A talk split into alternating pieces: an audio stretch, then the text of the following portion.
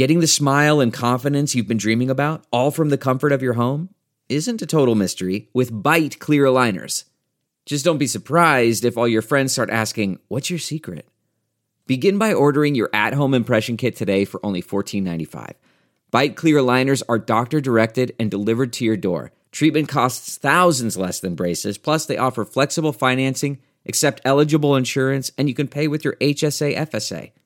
Get 80% off your impression kit when you use code WONDERY at Byte.com. That's B-Y-T-E dot com.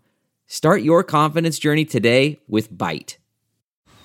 Man, that sunset is gorgeous. Grill, patio, sunset. Hard to get better than that. Unless you're browsing Carvana's inventory while you soak it all in. Oh, burger time. So sit back, get comfortable. Carvana's got thousands of cars under $20,000 just waiting for you. I could stay here forever. Carvana, where car buying meets comfort, meets convenience. Download the app or visit Carvana.com today.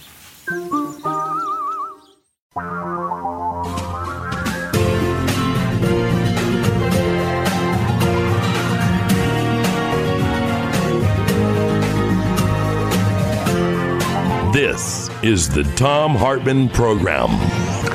Greetings, my friends, patriots, lovers of democracy, truth, and justice, believers in peace, freedom, and the American way. Okay, so uh, today there's another hearing in front of the Judiciary Committee. So this is what Mr. Berke said, the attorney for the Democrats. He points out that the Republicans are saying, this is unfair. We can't go ahead. We can't take a vote. We can't decide on this because we haven't heard from the actual fact witnesses, the people who are right there at the middle of things. We haven't seen the documents. So how can we go ahead? So this is Berke's response. He says the reason we've not heard from all witnesses or documents is because President Trump himself has obstructed this investigation. He's directed his most senior aides who were involved in some of these events not to come testify, to defy subpoenas. He has told every one of his agencies with records that could be relevant not to produce those records to us, to try to obstruct our investigation. Now, this is evidence that President Trump is replaying the playbook used in the prior Department of Justice investigation. That would be the Mueller investigation. In that investigation, he directed his White House counsel to create a false, phony record and document and lie, denying that President Trump had told him to fire the special counsel. He did many other things to try to interfere with that investigation. He attacked the investigators and the witnesses and called them horrible names, just as he has done here. This is Mr. Berke laying out basically uh, obstruction of Congress or obstruction of justice. And then he continues. And President Trump thought he could get away with it. On July 24th, that was the day that special counsel, the special counsel, testified before this committee, that would be Robert Mueller, and the House Intelligence Committee, the 24th. It was exactly the following day, the 25th of July, that President Trump spoke to President Zelensky in furtherance of his Ukraine scheme. He thought he got away with it. That's with Bob Mueller. And he thought he could use his powers to interfere with that investigation so he could do what he wanted. He's just laying this out. He says he could act like he was above the law. And if he got caught, he would use his powers to try to obstruct the investigation and prevent the facts from coming. And that's exactly what he did. Continuing, and this is, we're getting, you know, right to the punchline here. But fortunately, fortunately, because of the true American patriots who came forward to testify, despite the threats by the president against the people who work in his own administration, they tell the story. They, on their own, produced documents that provide incontrovertible, clear, and overwhelming evidence that President Trump did this scheme. He put his political reelection interests over the nation's national security and the integrity of its elections. And then he talks about why this is of consequence. The reason why the Russia investigation playbook has failed Trump this time is that there is direct evidence of the president's scheme. Witnesses have come forward, and there is an easy story to tell. Donald Trump abused his power to pressure a foreign country to interfere on his behalf in the 2020 election. And that's why he deserves to be impeached.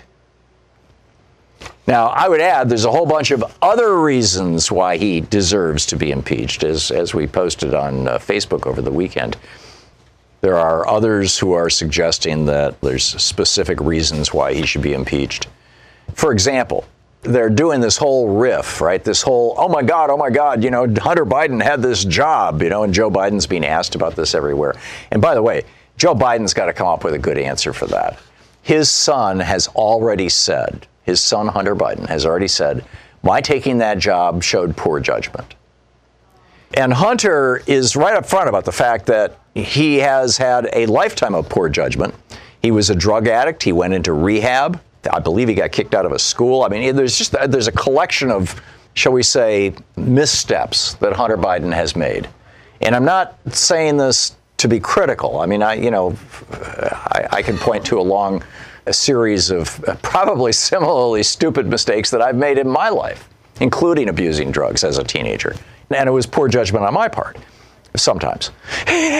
but but my bottom line here is Hunter Biden took this job, as did the president of Poland. They were, you know, the, the, the Ukrainian company was trying to clean up their image, so they were getting some high profile people on their board of directors. And it was bad judgment to do that. Or what Joe Biden should have said when Barack Obama tasked him with the job of cleaning up Ukraine, helping get rid of the corrupt prosecutor. Joe Biden should have said, I can't do that because my son works for a Ukrainian company and it would look like a conflict of interest. Either Joe or Hunter or both of them should have said no.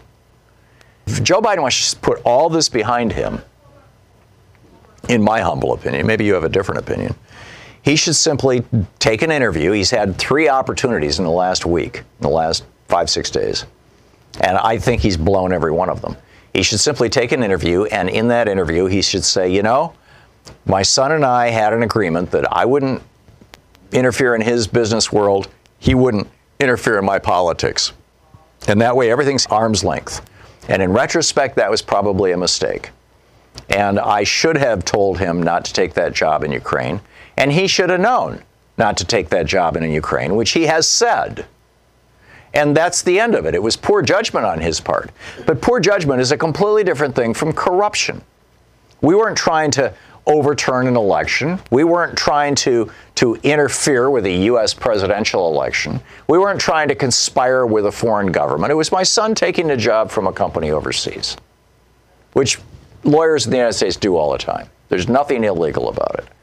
So, yeah, it was a mistake you know, if that's the only example of poor judgment in my life, that's pretty good. I can think of a few others. You know, Joe Biden could say, you know, and maybe point out his support for the for the Bankruptcy Reform Act of 2005 that made it impossible for students to get out of, you know, to bankrupt their student debts, or uh, his uh, support of the Iraq War or something like that. Things that he's already acknowledged were mistakes, right?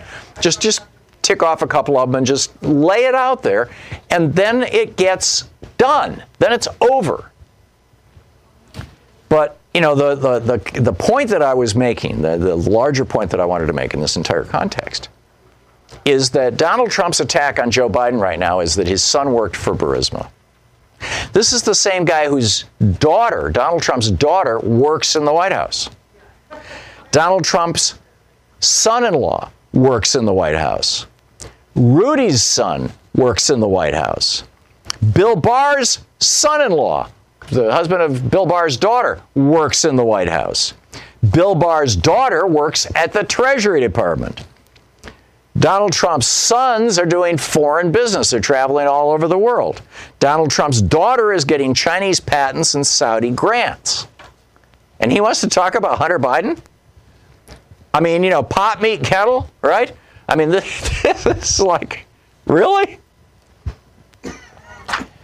And I see that Jerry Nadler is now speaking, and he's, uh, I believe he's introducing Mr. Daniel Goldman, who is the lawyer for the Democrats. Either he's introducing him or he's asking him, and yeah, he's asking him questions. So let's just pick up the uh, live coverage here of the hearings. Election interference was a continuing risk to our free and fair elections.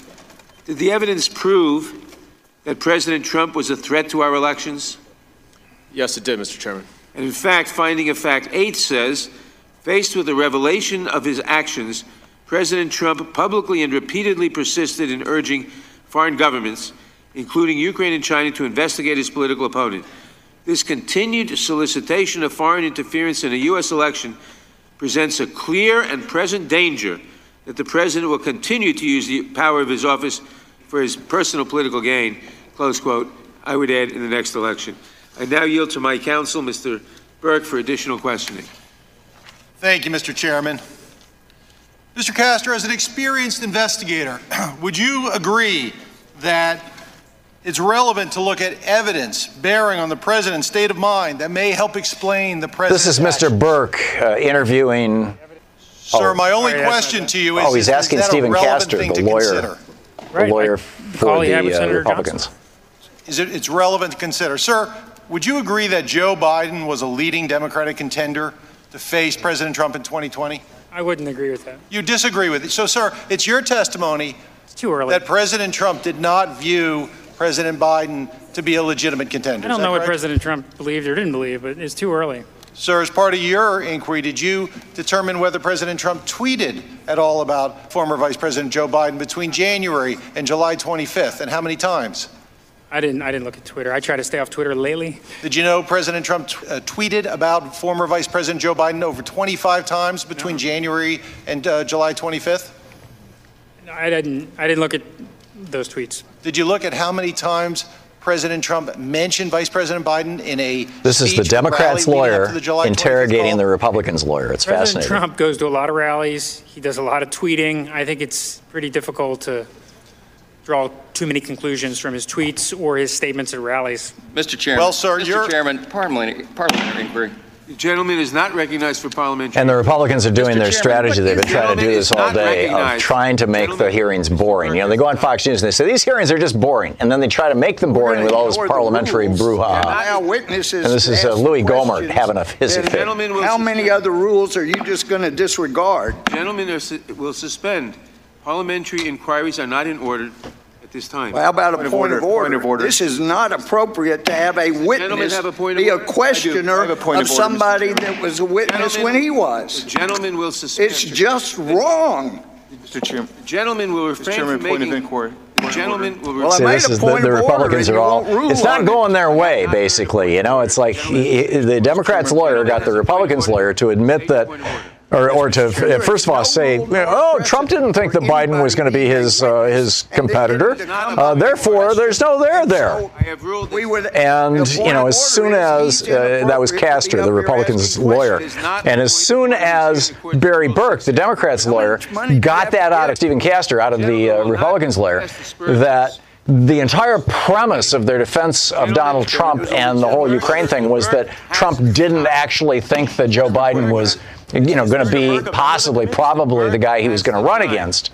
And then Berke points out that Trump tweeted 25 times about Joe Biden from January until the July phone call with Zelensky. Clearly, he thought Biden was going to be the guy up against him.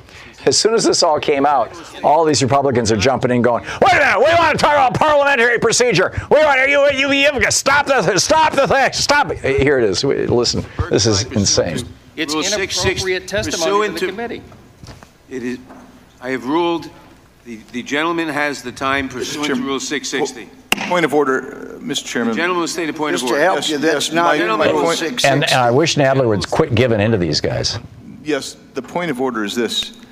Um, We operate by rules. If there's nothing specifically in the rule permitting this, we go by precedent. It is unprecedented for a person to come and sit, who you've described as a witness, to then return to the bench and begin gen- the gentleman questioning. has stated- That is a point of order. The gentleman has stated. Uh, And now they're going to ask point of for a order, vote. but I will point out. Right? Let's drag Not a this recognizable out. Point of order. I will point out that we are, the gentleman has been designated by me to, to do this questioning uh, pursuant to Rule 600 660, House Resolution 660, which is part of the rules of the House. Why Is- didn't you it do a is in soliloquy then? It is in accordance with the rules of the House, and the gentleman's time. These guys all knew it, by the way, that Berke. this is you Thank know, you, Mr. Chairman. Mr. entirely Castor, you were consistent. aware okay, that here we go. President Trump announced his candidacy for reelection in 2020, and he announced it the month before the July 25th call on June 21st? Okay. Did you find that? Did you look at that in your investigation as part of looking at President Trump's intent and what he intended on the July 25th call? I mean, the date he announced his. I mean, he's obviously running for reelection. What is what is the date he announced his intent to run for reelection matter? And, sir, you knew that President Biden had already announced his intent to run in April of that year, too, correct? I've it's been related to me. I it wasn't I don't know when Vice President Biden indicated he was going to going to run as I sit here today. So you would agree with me that if the Ukraine announced a corruption investigation of former Vice President Joe Biden, that would hurt his credibility as a candidate. Would you agree with that basic principle, sir? Well, nobody. Here we go. Yes or no, sir? Would you agree with that principle? Well, I slightly disagree with the with the predicate with, with the premise of your question because Chairman, we're talking I, about I Hunter object to Biden. the question that requests opinion evidence. Gentleman Now- is now the Republicans are. The getting off. the floor. Is he I fit object again? to the question. Ah! Gentlemen- Rule on whether the question It's amazing. is in order or not. With more from the hearing, and then I'll be picking up your phone calls on it and, and offering my own commentary. What a remarkable time we're living through. What an absolutely remarkable time. We have a, a criminal in the White House who runs, who has for years run a criminal enterprise. And now he's being exposed. Hiring is challenging, and it used to be hard. Multiple job sites, stacks of resumes, a confusing review process. But today, hiring can be easy, and you only have to go to one place to get it done ZipRecruiter. In fact, go to ziprecruiter.com slash begin. ZipRecruiter sends your job to over 100 of the web's leading job boards, and they don't stop there. With their powerful matching technology, ZipRecruiter scans thousands of resumes to find people with the right experience and invites them to apply to your job. As applications come in, ZipRecruiter analyzes each one and spotlights the top candidates so you cannot miss a great match. ZipRecruiter is so effective that four out of five employers who post on ZipRecruiter get a quality candidate through the site within the first day. Right now, listeners here can try ZipRecruiter for free at this exclusive web address, ziprecruiter.com slash begin. That's ziprecruiter.com slash B-E-G-I-N. ziprecruiter.com slash begin. ZipRecruiter, the smartest way to hire.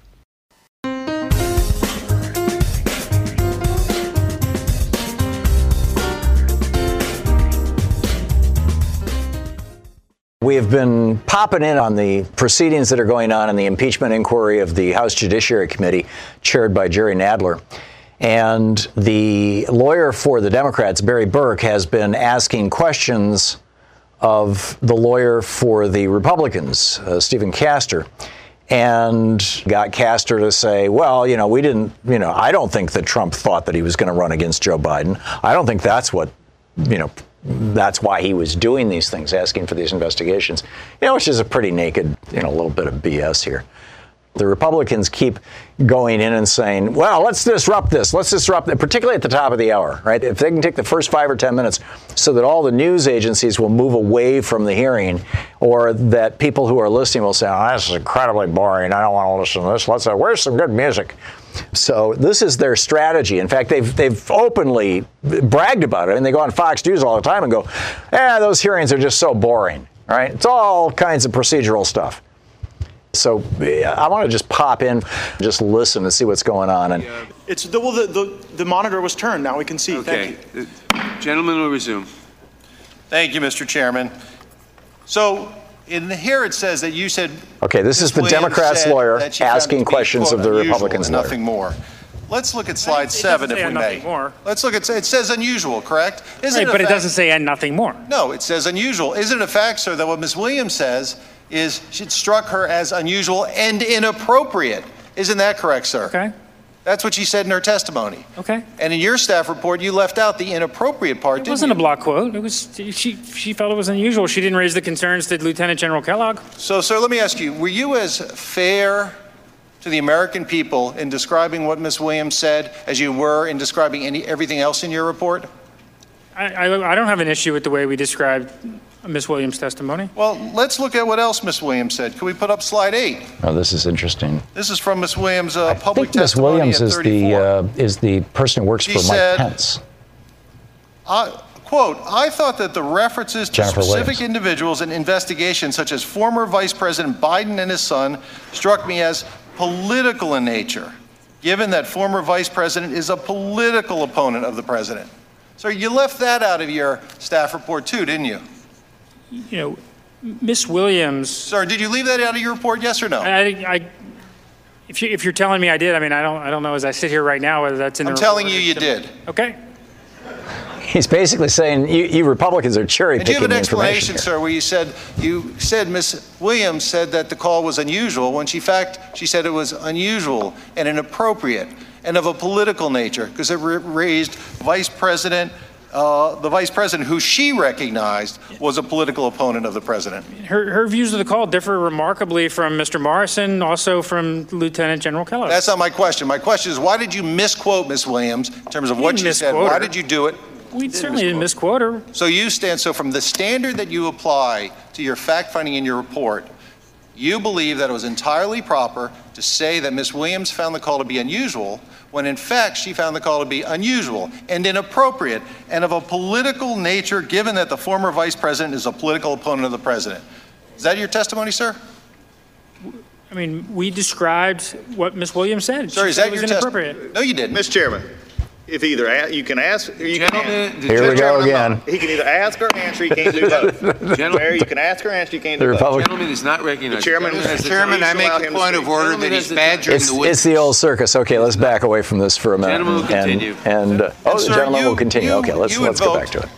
Sir, you invoked Mr. Mr. Moore. Chairman, can you rule on my point of order that he's badgering the witness? Because This he's is, doing this is again the Republicans. Sir, oh, you we can't have. invoked It is not- we don't want this testimony. This is cognizable motion. It riveting. Does not call for We've got to we've got to ruling, and the make it belongs to the boring so gentleman. people Point won't of turn order, the committee is not an order, and the chairman is not an order. That is not a point of order. The committee is in order. The Well, would you rule on my original Jerry, point quit of order? defending it all. Just say, point of order was shut not up. cognizable and does not But necessitate that a the- ruling. That the Chairman, lawyer is badgering the witness? the law- We have to have some Chairman, decorum in here, and you Chairman- have your rules of decorum, which aren't Right. comporting with everybody else's rules of I will decorum. say that sharp cross-examination of a witness is not badgering the witness. The gentleman will continue. Mr. Chairman. It is if it's Gentleman by will another continue. witness. No one, the gentleman has the time. Mr. Chairman, point of order. See, here we go again. point of order. Mr. Chairman, point. Under, See, the longer uh, the Republicans can drag this out, the more the likely they are to cause people right? to stop What is it- watching the hearings. No, it is not Or to stop What are the listening to them on What the the radio. that That's their not a- goal. that is not a and then they go on. Fox It is a News and they say, no "Oh, I don't know, it was just such a boring thing. You know, it was always, you know, list of it, rules? it's just amazing." And then the other thing, of course, they say is, "Well, we couldn't actually hear from the people who knew what was going on. We never heard from Mick Mulvaney. We never heard from John Bolton. We never heard from Vice President Pence. We never heard from Trump himself. So how can you have an impeachment hearing?" And of course, the reason we haven't heard from them is because Donald Trump, in defiance of the Supreme Court in, in Nixon v. USA or USA v. Nixon, and in defiance Well, the of, of was- the Constitution is saying, Goldman. no, I'm not going to give you anything. You heard the call. You Okay, so now he's back to the that questions. President Trump was not discussing the talking points that the NSC had prepared based on official U.S. policy and was instead talking about the investigations that Fiona Hill had warned you about. And then you reported it immediately to the NSC legal advisor. Is that the correct claim of events here? And Mr. Morrison said, that's correct. Before I ask you, Mr. Castor, let me ask you, Mr. Goldman. Earlier, before your presentation, we showed a testimony of Ms. Hill where she referred to what President Trump was trying to do as running a domestic political errand. Is that what you understand? Is that what you intended to ask Mr. Morrison about in your question to him? Yes, it was about these two specific investigations that President Trump ultimately did discuss. got a Democratic lawyer interrogating the. Democratic lawyer. Uh, these are the same two investigations that uh, were discussed. This is Daniel Goldman being interrogated by Barry Berke. That were at issue throughout the entirety of the scheme. And so, what our evidence found was that any time there was a reference to investigations, it referenced the Biden investigation and the 2016 election investigation. And in fact, Ambassador Volker actually said that whenever he was saying, using the term corruption, what he meant was those specific two investigations. And what was the significance to you that Mr. Morrison, who Mr. Castor himself has relied on and invoked twice today, where he said that he understood these were the investigations that Fiona Hill had warned him about, warned him about? What did you understand that to mean? When um, Dr. Hill left and Tim Morrison replaced her, they had um, transition meetings.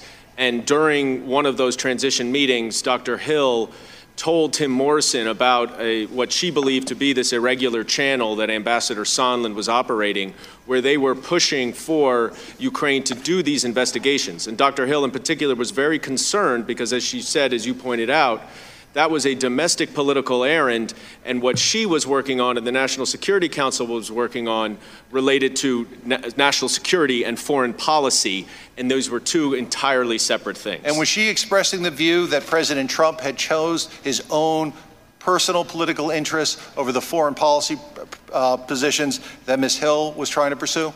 At the time that she said that to Tim Morrison, she was not aware of whether uh, President Trump had actually endorsed these investigations, but she did testify that after she read the call transcript, which she only read after it was released, like the rest of us, she said that she put two and two together and realized that that is exactly what he was talking about. And what was two and two again?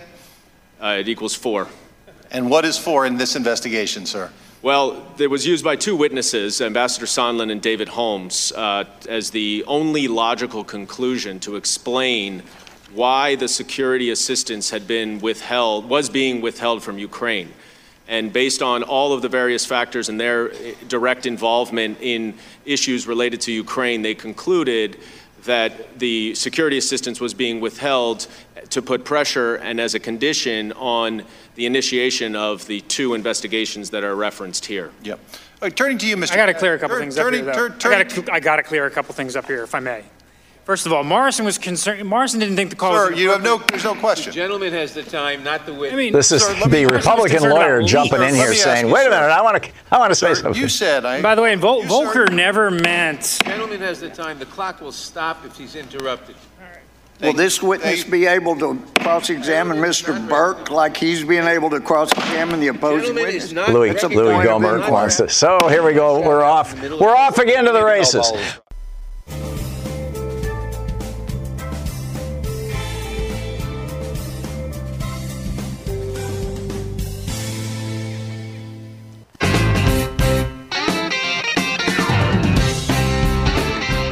Welcome back. Thom Hartmann here with you. And let's just pop in for a second and see what's going on. The on. Ukrainians knew that he, meaning Rudy Giuliani, was a conduit to convince President Trump that President Zelensky was serious about reform. Isn't that what you wrote in your report, sir? Okay. And, and in fact, during the call, President Trump asked President Zelensky to speak directly So to the his speaker right now is Barry Berke, the Democrats' lawyer. That President Trump was interested in, correct? You referred him to Rudy, yeah. And he's asking um, the Republicans' fact, lawyer, Mr. Olson. President Zelensky said, "Oh, we already knew that, and, and he's been in touch with my aides." Correct? That's right. In fact, I mean, the Ukrainians are the ones that first. President Zelensky is the one who first brings up Mr. Giuliani on the call. Right, because they knew that Mr. Giuliani was a conduit to the president, and if they made Mr. Giuliani happy, they'd make the President Yeah, Trump and, uh, happy. Ambassador Volker testified, though, that Mr. Giuliani had a negative uh, impression of Ukraine and that he was possibly fueling um, the president's views. And so they had, uh, there were some discussions about, hey, if This you convince interesting, Rudy that. President Zelensky is a true reformer, the real deal, that that would be a beneficial, um, a beneficial link. Well, sir, you agree that I said President Olson. Giuliani, His name is Steve before Castor. My- July, my 20, the July, July 25th Castor. call and after, was pushing for the Ukrainians to investigate Vice, former Vice President Joe Biden. Isn't that correct? Yes or Um, no? Yeah, I mean, the, the record is somewhat spotty with Giuliani. I mean, I know the New York Times reported in May, but Ambassador Volker gave a pretty detailed account of his meeting on July 19th. Well, let's let's take a look. If we could put up slide 16, the New York Times article you referred to. Yeah. Right, and the article says, I'll read it. Mr. Giuliani, and this is dated May 9th, 2019, before the call, Mr. Giuliani said he plans to travel to Kiev, the Ukrainian capital, in the coming days and wants to meet with the nation's president-elect to urge him to pursue inquiries that, and then it continues, that allies of the White House contend could yield new information about two matters of intense interest to Mr. Trump. One is the origin of the special counsel's investigation, goes on to describe it. New sentence. The other is the involvement of former Vice President Joe Biden's son. Okay. And now, that was in the New York Times article. And Can we talk about we- the breakfast with if Volker? we could, if we could, not yet, if we could continue the rest of the article to the next slide, which is uh, slide 17. This is the same article. And Mr. Giuliani was very explicit when he was interviewed. He said, and this isn't foreign policy. I'm now quoting the words that are highlighted. It says, it'll be very, very helpful to my client. My only client is the President of the United States. He's the one I have an obligation to report to, to him what happened regarding the Ukraine. Now, sir, were you aware on that same day Mr. Giuliani gave an interview about what he intended to do? And let's go to slide 18. This is from Real, Real, uh, Real Clear Politics, and should be in the screen in front of you as well. And what, he, what Mr. This Giuliani is all fascinating stuff. You, It's the Thom Hartmann program. We'll be back with more of the hearing, and, you know, when it's interesting, and my rants and your calls when it's not. so stick around. The Thom Hartmann program, the place where despair is not an option. You're listening to Thom Hartmann. Guys, remember the days when you were always ready to go? Well, now you can increase your performance and get that extra confidence in bed. Listen up. BlueChew.com, that's blue like the color blue. Blue Chew brings you the first chewable with the same FDA approved active ingredients as Viagra and Cialis, so you know that they work. You can take them anytime, day or night, even on a full stomach. And since they're chewable, they work up to twice as fast as a pill, so you can be ready whenever an opportunity arises. If you could benefit from extra function and more confidence where it counts, Blue Chew is the fast and easy way to enhance your performance. Blue Chew is prescribed online and shipped straight to your doctor in a discreet package, so no in person doctor visits, no waiting in the pharmacy, and best of all, no more awkwardness. They're made in the USA, and since Blue Chew, Blue Chew prepares and ships direct, they're cheaper than a pharmacy. Right now, we've got a special deal for our podcast listeners. Visit bluechew.com and get your first shipment free when you use our special promo code TOM, T H O M. All you pay is five bucks for shipping. Again, that's B L U E chew.com, promo code T H O M, promo code TOM, to try it free. Blue Chew, the better, cheaper, faster choice. And we thank them for sponsoring our podcast.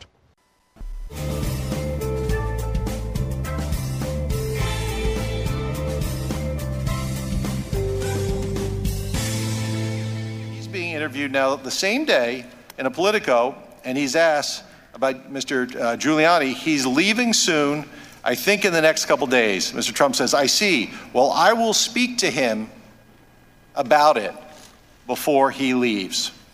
Volker, you know, counseled against the perspective Giuliani was taking. So my question to you, sir, is this tweet what they're talking about? Well, let me ask you, Mr. Goldman.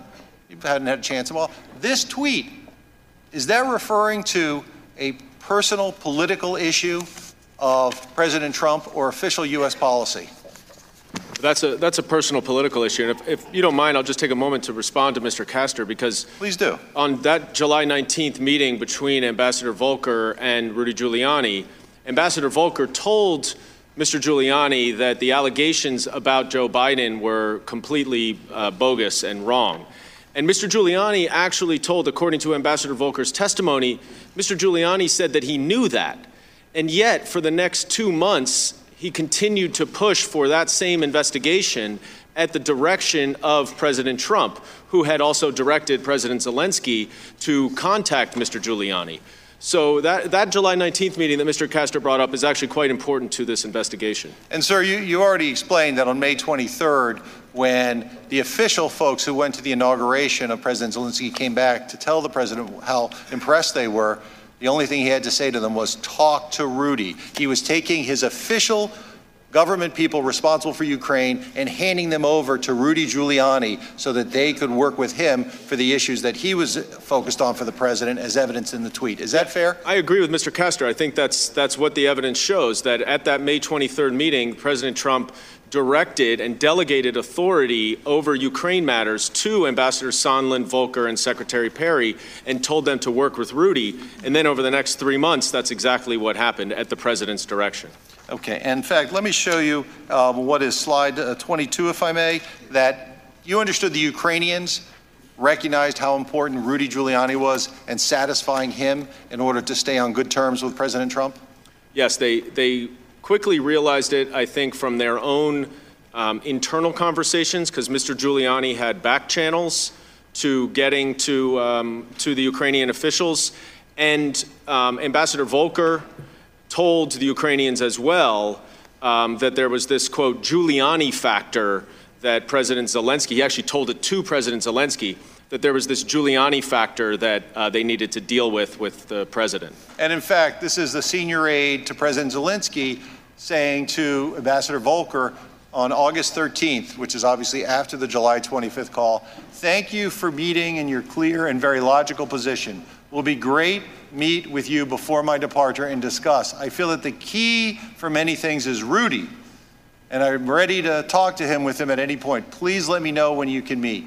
Andrey. And again, that's Rudy, the, the, am I right? That's the Ukrainians recognize that Rudy Giuliani, who's demanding the investigation of Mr. Trump's political rival, was key to getting anything done. I, I don't mean to be a stickler, but I believe this text was actually July 10th. Um, and this was a critical text uh, because what it is saying is Mr. Yermak, after having spoken to Mr. Volker a week before and learning about the importance of Giuliani, requested to Ambassador Volker to meet, to set up a meeting with Mr. Giuliani. That then proceeded to this July 19th breakfast that Mr. Castor said, and then a July 22nd phone call, and then ultimately they met in Madrid on August 2nd. Thank you, Mr. Goldman. Further evidence of the meticulous investigation that uh, Chairman Schiff and his staff with you directed. Uh, we will stand corrected. Thank you. And I will take that and ask that the record reflect that, that that is the correct date. In either, either case, Rudy was key whenever it was said, correct? Certainly. And now let me ask, sir, let me put up slide 24.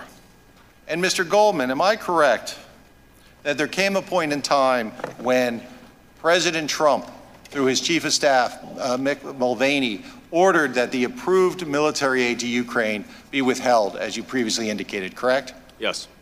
And this is the testimony of the people who were involved. Mr. Kent said when this happened, there was great confusion among the rest of us because we didn't understand why that had happened. Since there was unanimity that this aid was in our national interest, it just surprised us all. Mr. Holmes, and then you had the additional hold of the security assistance with no explanation whatsoever, and we still have an explanation, and we still have, don't have an explanation for why that happened or in the way that happened. Miss Croft, the only reason given was that the order came at the direction of the president. So, sir, let me ask you a question. Did all the agencies involved believe that the aid should be given?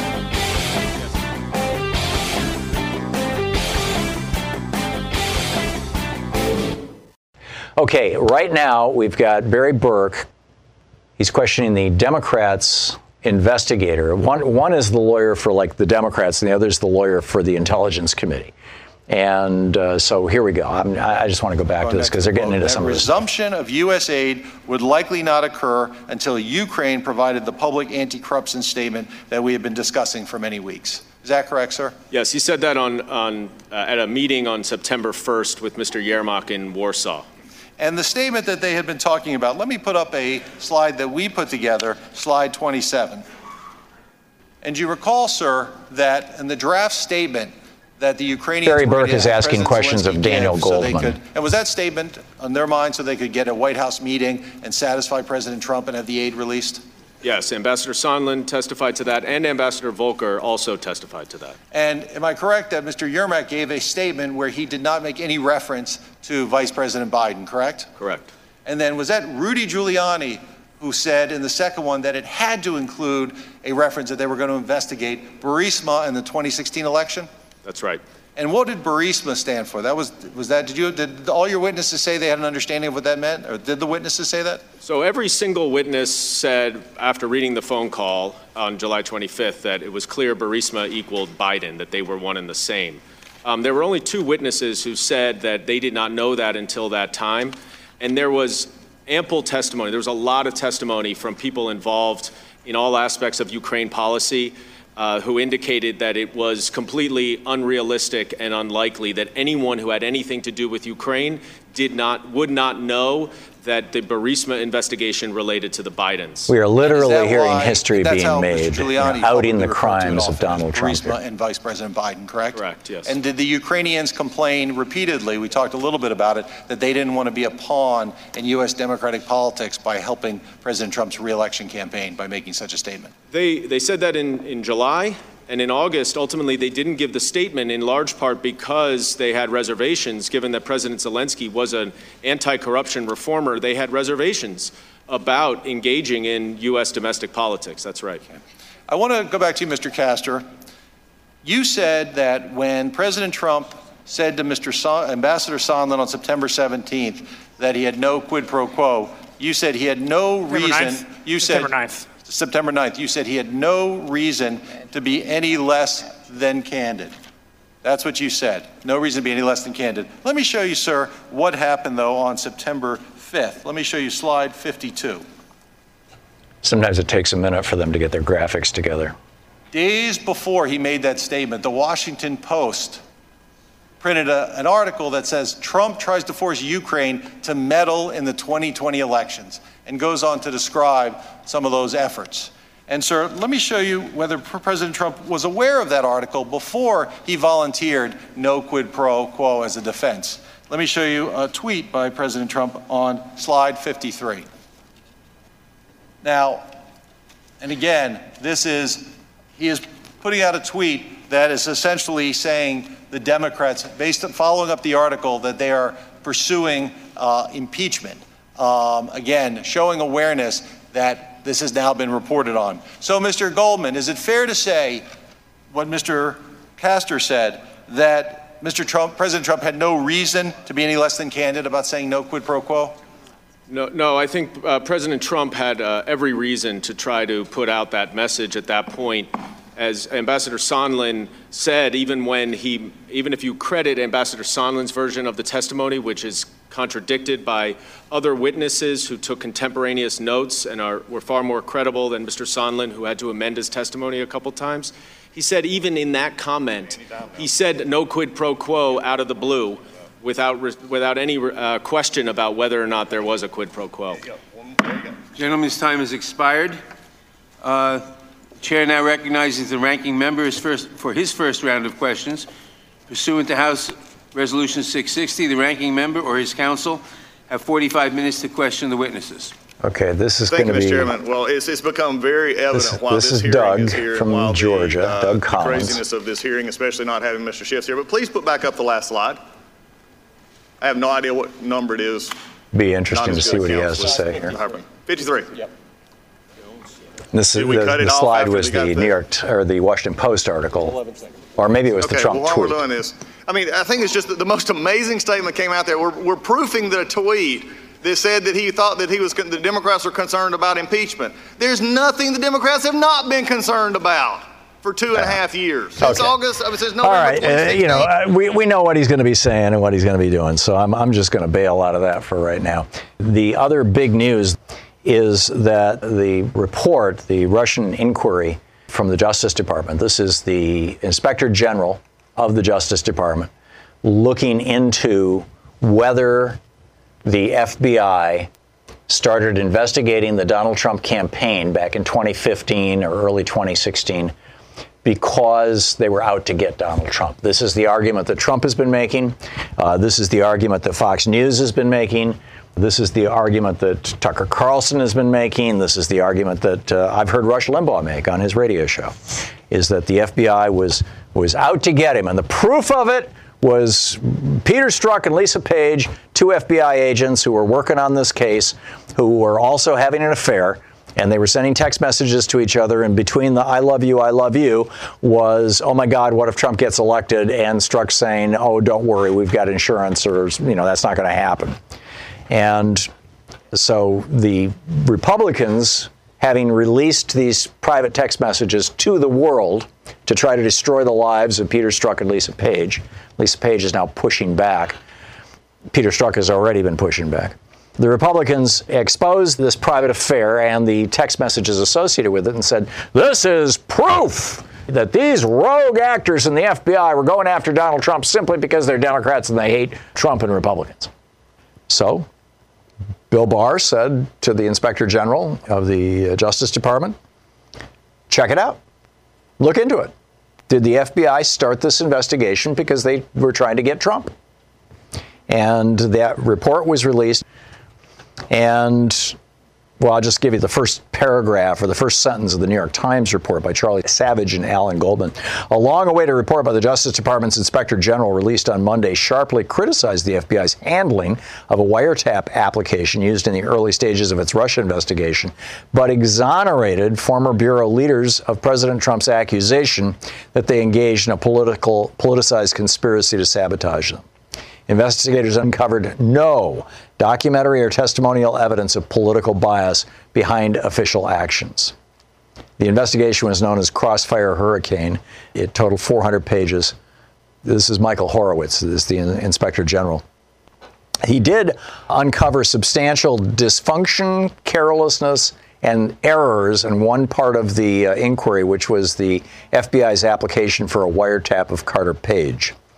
Um, but this is, you know, these are the kind of screw ups that, you know, f- uh, filling out forms wrong, or, or apparently in this case, uh, somebody filling out a form uh, not just wrong, but, you know, lying in the information but not for political purposes. They were they just they were concerned that the Russians were trying to hack our election and trying to uh, get inside the Trump campaign, and they wanted to find out what was going on. And I would say it was probably an abundance of zeal, but whatever it was, they clearly found that there was no political bias. Cap NPB, no no political bias. So Trump's entire conspiracy theory just disintegrated, which you know is kind of a fine thing, right? So Doug Collins is now uh, interviewing Daniel Goldman. You know, we may get back to some of that in a little bit. That, that might produce some interesting fireworks. You're listening to Thom Hartmann. Visit thomhartmann.com for audio and video archives. It's the Thom Hartmann program, fair and only slightly unbalanced. The holiday season is upon us. It's that time of year again. Family, friends, and everything so conveniently documented in video and photography, capturing every laugh, smile, and under eye bag. What was that last part? Under eye bags, wrinkles, and crow's feet? Yes, those telltale signs of aging. Who wants those in their holiday cards? Now, imagine they're gone. I'm not talking about some risky, expensive surgery, just gone in minutes. It's called Plexaderm, a clinically studied serum that visibly eliminates your wrinkles, crow's feet, and under eye bags in minutes. It's exactly what you need to get through the holiday season and beyond. Don't believe it? I didn't either until I tried it. Now I don't have to imagine anymore. I look like me, but younger. Plexaderm can give you the confidence you'll need to face that judgmental family member. We all have one. And the best part is Plexaderm goes on clear so nobody will know you're using it, unless, of course, you tell them. Get Plexaderm's holiday promotion. Go to plexaderm.com and use my code Hartmann, H A R T M A N N for 50% off plus an additional 10 bucks off. That's right, 50% off plus an extra 10 bucks off. This offer is also available by calling 1-800-741-7998. That's 1-800-741-7998. Again, 1-800-741-7998 or visit plexaderm.com today and use the code Hartmann with two N's at checkout. And welcome back. Thom Hartmann here with you, and Mr. Castor is still blithering on. we checked in on him during the break, and he's the Republican lawyer, and he's he's going on and on about how you know Trump wasn't trying to to intimidate or or influence Mr. Zelensky when he said, "But I need a favor, though." All right, and it's just amazing. You know, it's like it's right in front of their faces. Anyhow, Aaron in Seattle. Hey, Aaron, what's on your mind today? I was in a conversation with a family member over Thanksgiving about emoluments, and this family member said that because Trump is no longer the head of his company and his net worth is going down, he is thus immune from emoluments. So I was just curious, what is emoluments, and is President Trump actually violating the emoluments clause? The emoluments clause has absolutely nothing to do with your net worth and Trump still owns is still the principal owner of the Trump companies, of you know some 700 companies that make up the little Trump empire. And what the emoluments clause, what an emolument is, is a payment or a gift. And so when the Saudis come over to Washington D.C. and they rent the entire floor of a Trump hotel for 200 and I think it was $227,000 a night, as I recall. Maybe that was for several nights.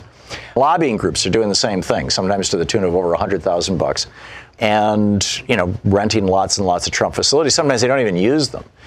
That's a, simply a way of conveying money into the pocket of Donald Trump. And whether he runs the company on a day-to-day basis or not, the money still ends up in his pocket. So that's an emolument. So basically, if he makes like one dollar from it, then he's violated the emolument, right? If it is from, from anybody who has anything to do with a foreign government or with any domestic entity that Donald Trump or any of the executive agencies could help. This is why every other president, you know, in the in the modern era, has put uh, who who had any assets or resources and you know, has put them into a blind trust. The most famous being Jimmy Carter. Jimmy Carter took his peanut farm. And yeah, the president probably, through the Department of Agriculture, could have something to do with peanut policy, right? And Jimmy Carter took his mm-hmm. peanut farm, put it in a blind trust, and gave it to a trustee in Georgia who took over running his farm, his peanut farm, and for the four years that he was president the guy was not allowed to even give reports to Jimmy Carter. So for four years, Carter had no idea what was going on.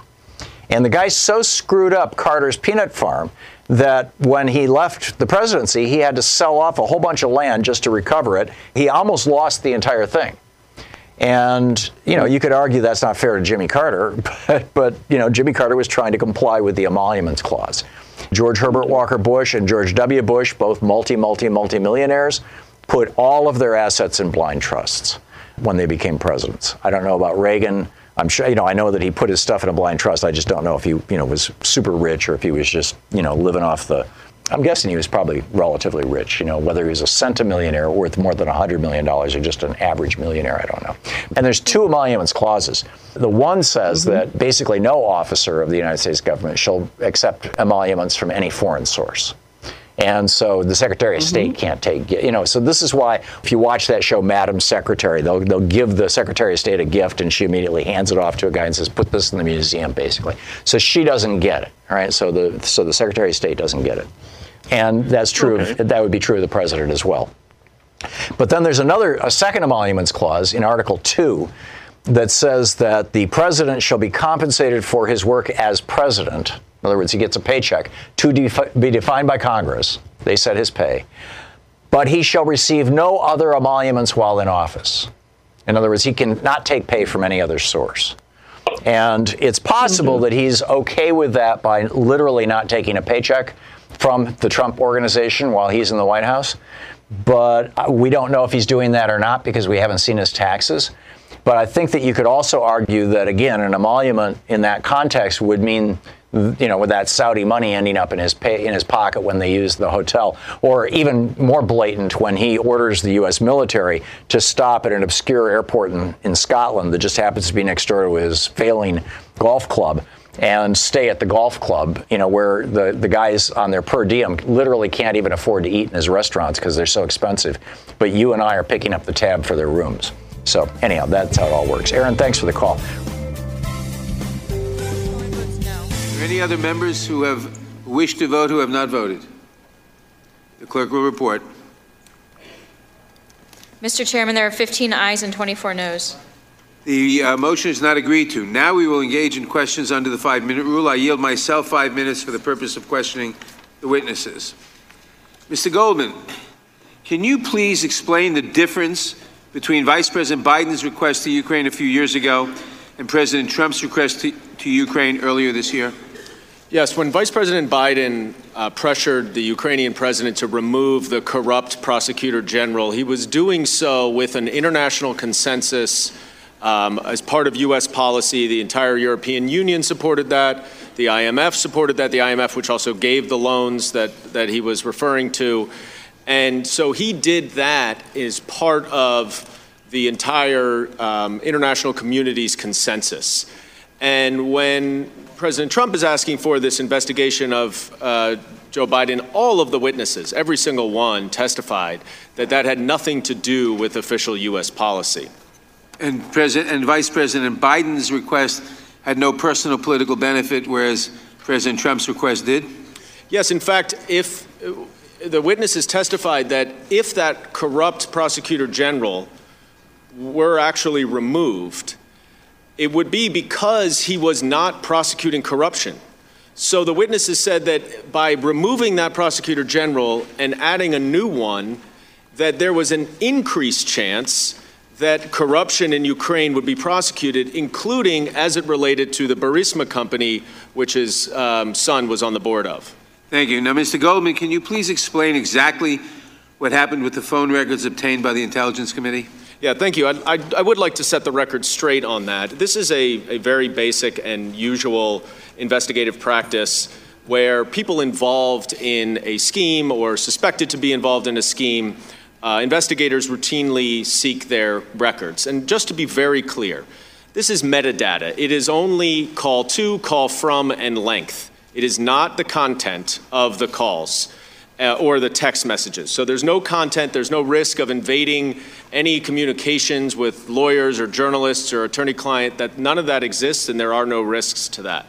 And so what we did is for the people that, several of the people that we had investigated and subpoenaed and who were uh, alleged to be part of the scheme, we got call records so that we could corroborate some of their testimony or figure out maybe there's additional communications that we were unaware of. What we then did is we took the call records and we match it up with important events that occurred during the scheme. And we start to see if there are patterns because call records can be quite powerful circumstantial evidence.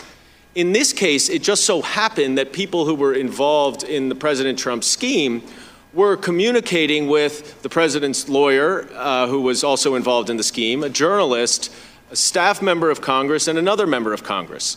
We, of course, did not at all seek in any way, shape, or form to do any investigation on anyone, eh, a member of Congress or a staff member of Congress. It just happened to be that they were in communication with people involved in the president's scheme. And everything you did was basically standard operating procedure for a well run investigation? Every investigation in 10 years that I did, probably uh, we got call records. Thank you. Mr. Goldman, did White House counsel make his view clear about witnesses and evidence requested by the investigating committees? And what was that view? Uh, we never heard from the White House counsel. They, we, other than the letter, which basically just said we will not at all cooperate with this investigation in any way, shape, or form. They never reached out to engage in this accommodation process. It was a complete stonewall. Not only will the White House not uh, participate and not cooperate and not respond to the duly authorized subpoenas of Congress. But we are, the White House says we are also going to direct every other executive branch agency to defy Thank you. Now I have a series of questions, and please keep your answers brief if you can. During last week's hearing, my Republican colleague said that Congress has not built a sufficient record to impeach the president at this stage. As a former prosecutor, you have spent years building substantial case records. What is the strength of the record here? I, I think we have moved fast, and I think that the evidence is really overwhelming. Uh, we have 17 witnesses with overlapping and consistent Overwhelming. statements. And the committee managed to uh, collect such a compelling record in the face of unprecedented ob- obstruction by the president, correct? Yes. And was the obstruction so pervasive that the evidence pointed to a course of, of conduct or a plan to cover up any presidential misconduct? We, we did find that there was an effort to conceal the president's conduct, yes. And I understand that on October 8th, the White House wrote a letter explaining that President Trump had directed his administration not to cooperate with the White House's impeachment inquiry. In the letter, the White House counsel wrote, quote, President Trump cannot permit his administration to participate in this partisan inquiry under the circumstances. Now, the investigative committees tried to interview dozens of witnesses, and including current and former Trump administration officials, and was stymied with respect to most of them. Is that correct? Um, there were 12 witnesses who were directed not to appear, and ultimately they did not appear. Thank you very much. My time has expired. I yield to the uh, ranking, uh, ranking member, Mr. Collins. Thank you, Mr. Chairman. Uh, Mr. Goldman, it's an interesting thing now. So now we can commit basically extortion or pr- pressure on others if as long as we have the international community behind us. As long as we get enough people to think we're okay, I can then go extort anybody I want to, as long as enough people think it's okay. That was, in essence, what you just said. Whether you believe it or not, that's what, as I copied the notes. But I want to go to the phone records. It's a novel approach. The phone records issue, and I'm not, and hear me clearly. I have no problem with the subpoena as far as the subpoena power from Congress. Not a problem. My problem, as you did not answer in the previous, though, is taking the metadata, the numbers. I did not say anything. It's interesting you had to go and say, well, there's no uh, content, anything else. We've had that debate in Congress now for the last few years on the FISA program and other things, which, by the way, this committee should be hearing FISA this week. The IG report just came out, and we're doing this. It's interesting to, to see to me that the calls in the metadata and not the content what the problem I have here is this: is if Rudy Nunez, uh, Giuliani, Nunez, and Harvey were the only phone records returned from the subpoena, um, why are these released? Here's the problem: you took the committee, and this is why I want to know who ordered it. The committee made a choice. Chairman Schiff, who I'm assuming because he's not here, or you, who did get to come, at least thank you for showing up, made a conscious choice to put these records into the report. It was a drive-by. It was a gratuitous drive-by. That you wanted to smear the ranking member or smear these others because they were in those numbers that were connected to that. I'm not saying you knew the content, I'm not saying anything else. In fact, you just admitted just a second ago that it was simply they were contacting these people. The problem I have with that is. Welcome back. Thom Hartmann here with you. Uh, it was getting a little bit interesting there. Uh, Jerry Nadler was talking to uh, Daniel Goldman, and they were talking about, you know, stuff was coming out. But then he turned it over to Doug Collins, and Doug Collins is trying to do the let's play minutia game and let me complain about stuff. So I'm just going to move on from that. Bernard in Savannah, Georgia. Hey, Bernard, what's on your mind today? Americans walk around with their head in the sand. They have no idea how dangerous how dangerous Trump is. He's a narcissist. I've been hearing the word for years. I looked, I googled it. I, I had to sit down because I couldn't believe what I was reading. If he going down, he gonna try to take you with him. Misery love company. Yep. American people walking around like, like zombies. Don't tell me this man would not do something with no nuclear codes. He goes on the ground for 25 years somewhere, Wisconsin or whatever. Yeah. He don't care about he don't care about you. And another thing too, I make it straight and to the point that uh, is anything going to be done about his family making all that money? Isn't that against the law? Yeah, uh, I don't know if it's against the law, but the, you know, they're obviously grifters. and to complain that Joe Biden's son took a job in Ukraine when you've got your daughter, your son, your son-in-law, your attorney general's son, your attorney general's daughter, all on your payroll is uh, is pretty rich. Thank you. you. You made your point very well, and I appreciate it. Joan in Nashville, Tennessee. Hey, Joan, what's up? Tom, the Democrats and their poor messaging, don't they realize that words are important and that people out here are struggling every day? I mean, not even if they're not poor, but I mean, just the daily routine of life, you know, occupies so much of your time and attention. But the Democrats just don't message right. I agree. They just don't. I mean, you got to make it. They should be. They, they got to talk to people the same way they talk to their families over the kitchen table. Well, this and I think they should be doing what the Republicans did when Hillary Clinton was Secretary of State. They should be holding investigations into what was the deal. Why? Why was it that when Jared Kushner went over to the Middle East and asked for a billion dollars and didn't get it, that the Saudis blockaded Qatar until Qatar gave Jared that money? I think that that, that is worthy of a congressional investigation. And uh, I think that there's all kinds of examples of corruption that should be being investigated. Ivanka Trump, what? She got a patent for voting machines from China? Seriously? I would like to see a congressional inquiry into that. The Democrats just are not willing to play to you know to play hardball here. And they finally got their spine together on impeachment, but even here, I think that they're going very, very soft. So, Joan, I share your concern, and thank you so much for the call. Thank you for being with us today. We'll be back tomorrow, same time, same place. In the meantime, don't forget democracy is not a spectator sport. It requires you. So get out there, get active, and also share progressive media with your friends. Tag You're It. We'll see you tomorrow. You've been listening to Thom Hartmann. For audio and video archives, visit thomhartmann.com.